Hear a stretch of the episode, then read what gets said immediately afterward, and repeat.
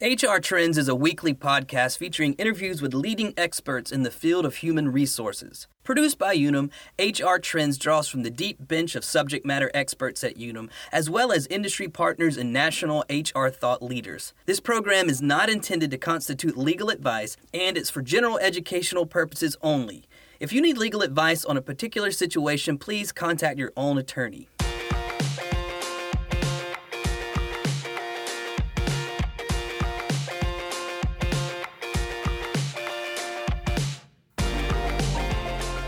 Welcome to HR Trends. I'm your host, Claire Morin, and today we have two legal experts back into the virtual studio. We have Tamika Newson and Ellen McCann, both of whom are Assistant Vice Presidents Legal Counsel at Unum's Employment Law Group. So, welcome, Tamika and Ellen. Thanks, Claire. Thank so, our theme today is returning to work. So, planning for your return to work strategy for your employees. Today, we actually have so Tamika. You, are actually based in Atlanta, Georgia. So this is very real for you. Ellen and myself are both in sort of northeastern states. Um, but yeah, you're certainly seeing in your environment uh, a shift Absolutely. It's very timely. We had, as of this past Friday, several establishments were permitted to reopen, like nail salons and barber shops and spas and tattoo parlors and bowling alleys. And so we had establishments reopen and people returning to work, and uh, even more today uh, have been allowed to to return. So employers are having to try to figure out what they're going to do and how they're going to best protect their employees and the public. Right. And today is April 27th. And we actually did, Unum did a survey last week. I was going to bring up a few of the statistics um, and we could sort of speak to those. And then we're going to sort of look at two aspects of returning to work planning. We're going to get Tamika to give us the regulatory perspective. So, a few things you should be keeping in mind. Um, and then Ellen will sort of bring in a practical perspective of what are some of the key questions employers should be thinking through as they sort of build their plan for this. So, some of the takeaways from the survey um, nine out of 10 employers we surveyed have employees who have transitioned to a work from home arrangement. Um, then, among the employers with employees working from home, some interesting data points here. Two thirds of employers are currently planning how to return these remote workers to the workplace. 31% are planning to only allow a portion of employees to come back initially and gradually move towards full capacity. So that's one third are planning that. 27% are planning to stagger work schedules initially and gradually move towards full capacity. Another 10% are planning to allow all employees to come back at once. And then the final 32% have no plans yet for a return to work arrangement. So, Tamika and Ellen, do any of those numbers surprise you?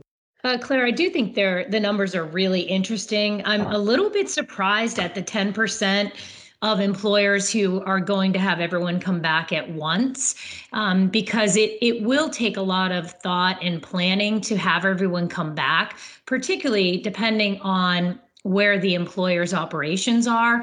So we know we have some jurisdictions who are going to be requiring certain things of employers when they bring their employees back, such as social distancing, other CDC best practices that will have to be followed. So, um, for those 10%, I'm sure they've been considering all of those options, or perhaps they're in jurisdictions that don't have uh, as strict of rules as others, but there will be quite a bit of work that needs to be done just to figure out the logistics of bringing people back.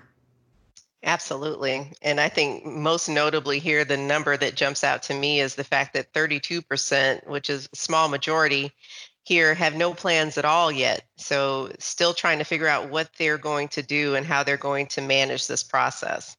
Right. And it's, it's, sort of definitely our subject today.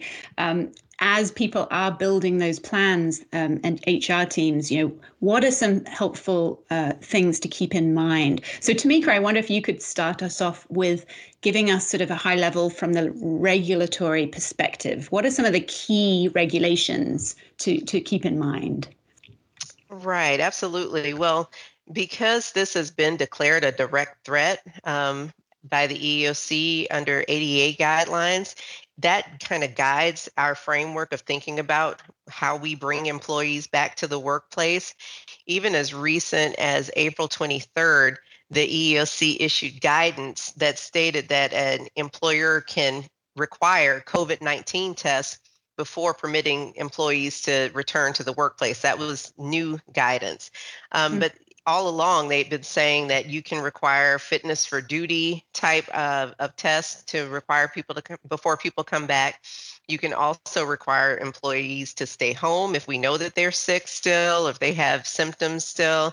You can take employees' temperature. All of the things that they've been saying are permitted to do during the pandemic are also permitted to do in allowing employees to return to the workplace.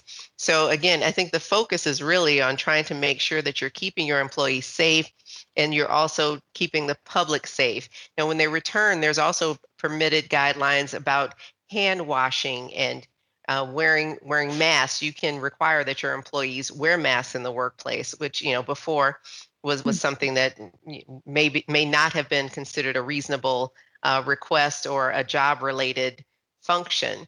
Um, but it, all of that too, keeping in mind if you have employees who have uh, medical issues that make that difficult, we have to still provide reasonable accommodations to those employees who have disabilities that pre- prevent or or make it more difficult for them to follow the guidelines that are put in place. Lots of considerations to be made about how you're going to go through that process.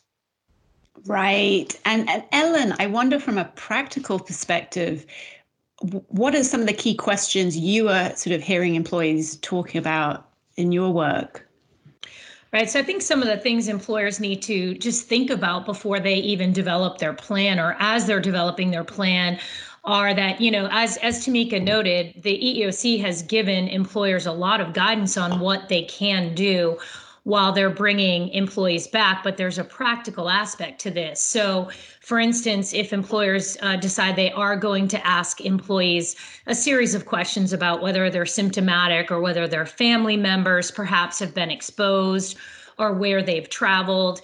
Um, what do you do with that information? So, how do you document that, and where is that documentation kept? Because it does have to be kept confidential. Another consideration is who do you want to ask those questions? Do you want it to be your HR department?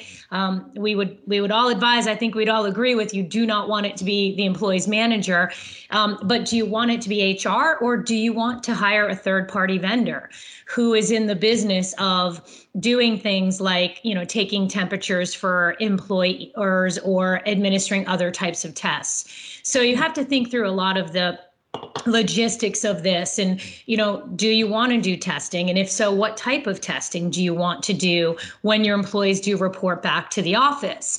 You need to think through things like what will you do if an employer refuses to be tested?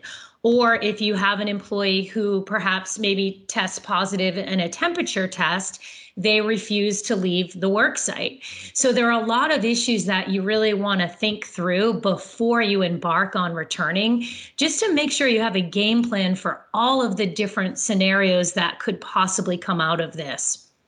Right. And that sort of contingency planning of, you know, of understanding humans will not react the same way. uh, that part of human resources. Tamika, do you have any thoughts on that also? Oh no, I just agree completely with mm. Ellen. There are certain circumstances that you want to just ensure you have thought through and have a plan about, particularly with you know things that you know are going to happen, like the the actual return. What are you going to require for each individual eh, when they return to the workplace, and how are you going to make that consistent? Because what you don't want to do is have different requirements for different people and and have inconsistencies that lead to other potential discrimination or retaliation type claims down the road. So I hmm. completely agree with Ellen. Uh, having those contingency plans in place is going to be super important um, to move forward. Right. And I think, Tamika, one of the things you said on our last episode, which I think was so helpful, was when it comes to deciding who who can come back or perhaps who you won't allow to come back, employers need to be careful about making assumptions about their employees and trying perhaps to protect employees. But what they're really doing is treating employees who might be at higher risk uh, differently than other employees who are not. So you have to be careful about doing things like saying, we'll bring back all of the young, healthy employees, and we will not allow anyone who's pregnant or over 60 or who has a pre existing health condition that we know about. We won't allow those folks to come back certainly if those folks ask for accommodations that's something the employer needs to consider. But employers need to be careful as you mentioned in our last episode not to make assumptions about their employees and to give the employee the choice whether they want to come back or not.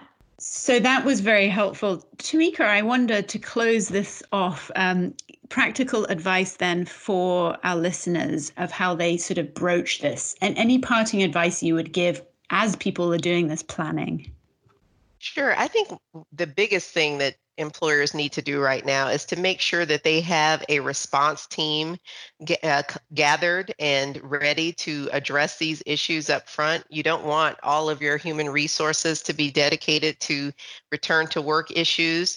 So once they have a response team, they also need to make sure that they have someone on that team that's able to give employment law advice.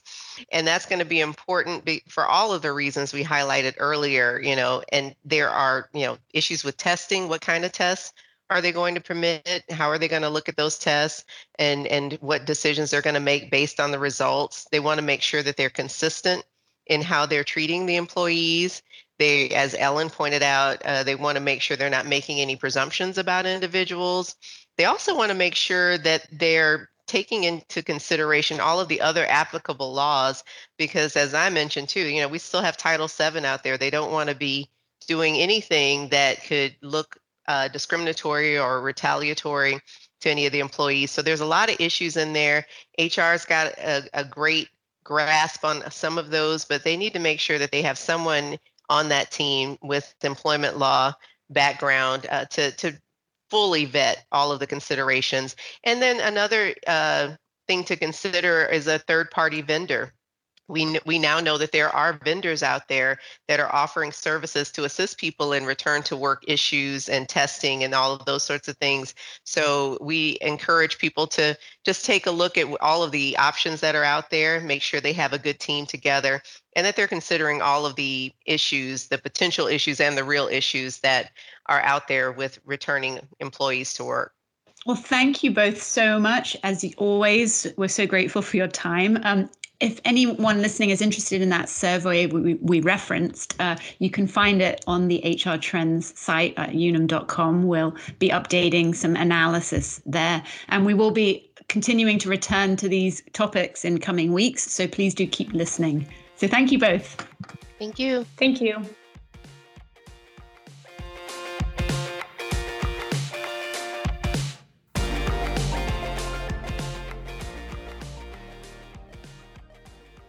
Unum is a registered trademark and marketing brand of Unum Group and its insuring subsidiaries.